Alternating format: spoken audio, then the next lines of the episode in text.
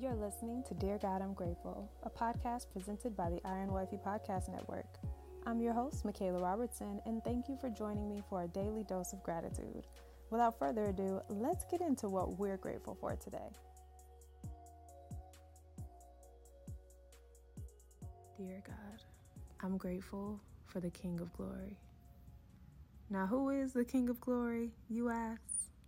The Lord, strong and mighty, I say.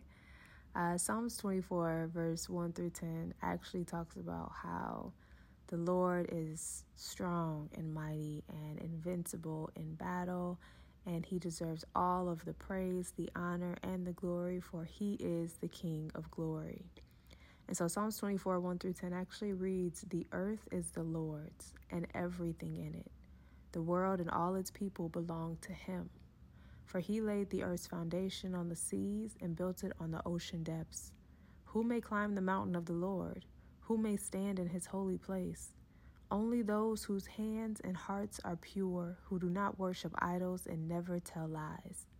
They will receive the Lord's blessing and have a right relationship with God, their Savior.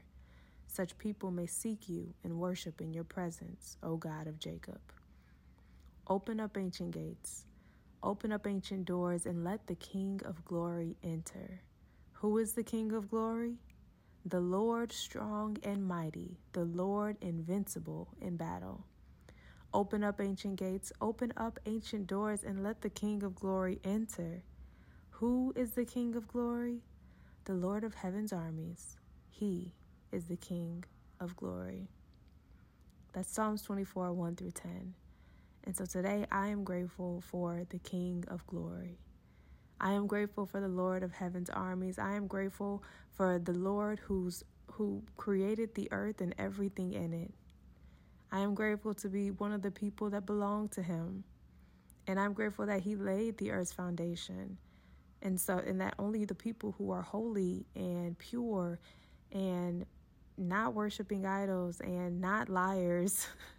Only people who are holy before Him can be able to stand in His holy place, can be able to enter into His presence, can be able to receive His blessings and have a right relationship with Him.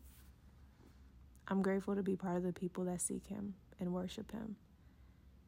And you should be grateful as well, for we are in the midst of royalty. This isn't an earthly king, this is the King of glory. The Lord Jesus Christ is the King of glory. And so I pray that we are able to open up our hearts, open up our minds, and open up the doors of our homes and our souls in order to let the King of glory in. For the King of glory is the Lord of heaven's armies. For the King of glory is the Lord of this earth. For the King of glory is the Lord Jesus Christ. And I am grateful today and every day for the King of glory. But that concludes today's episode of Dear God, I'm Grateful. And I'll talk to you loves tomorrow, Lord willing, in another episode. Bye. Thank you so much for listening, and I hope you'll join me here tomorrow. God is good all the time, and all the time I am grateful. God loves you, and so do I. Have a grateful day.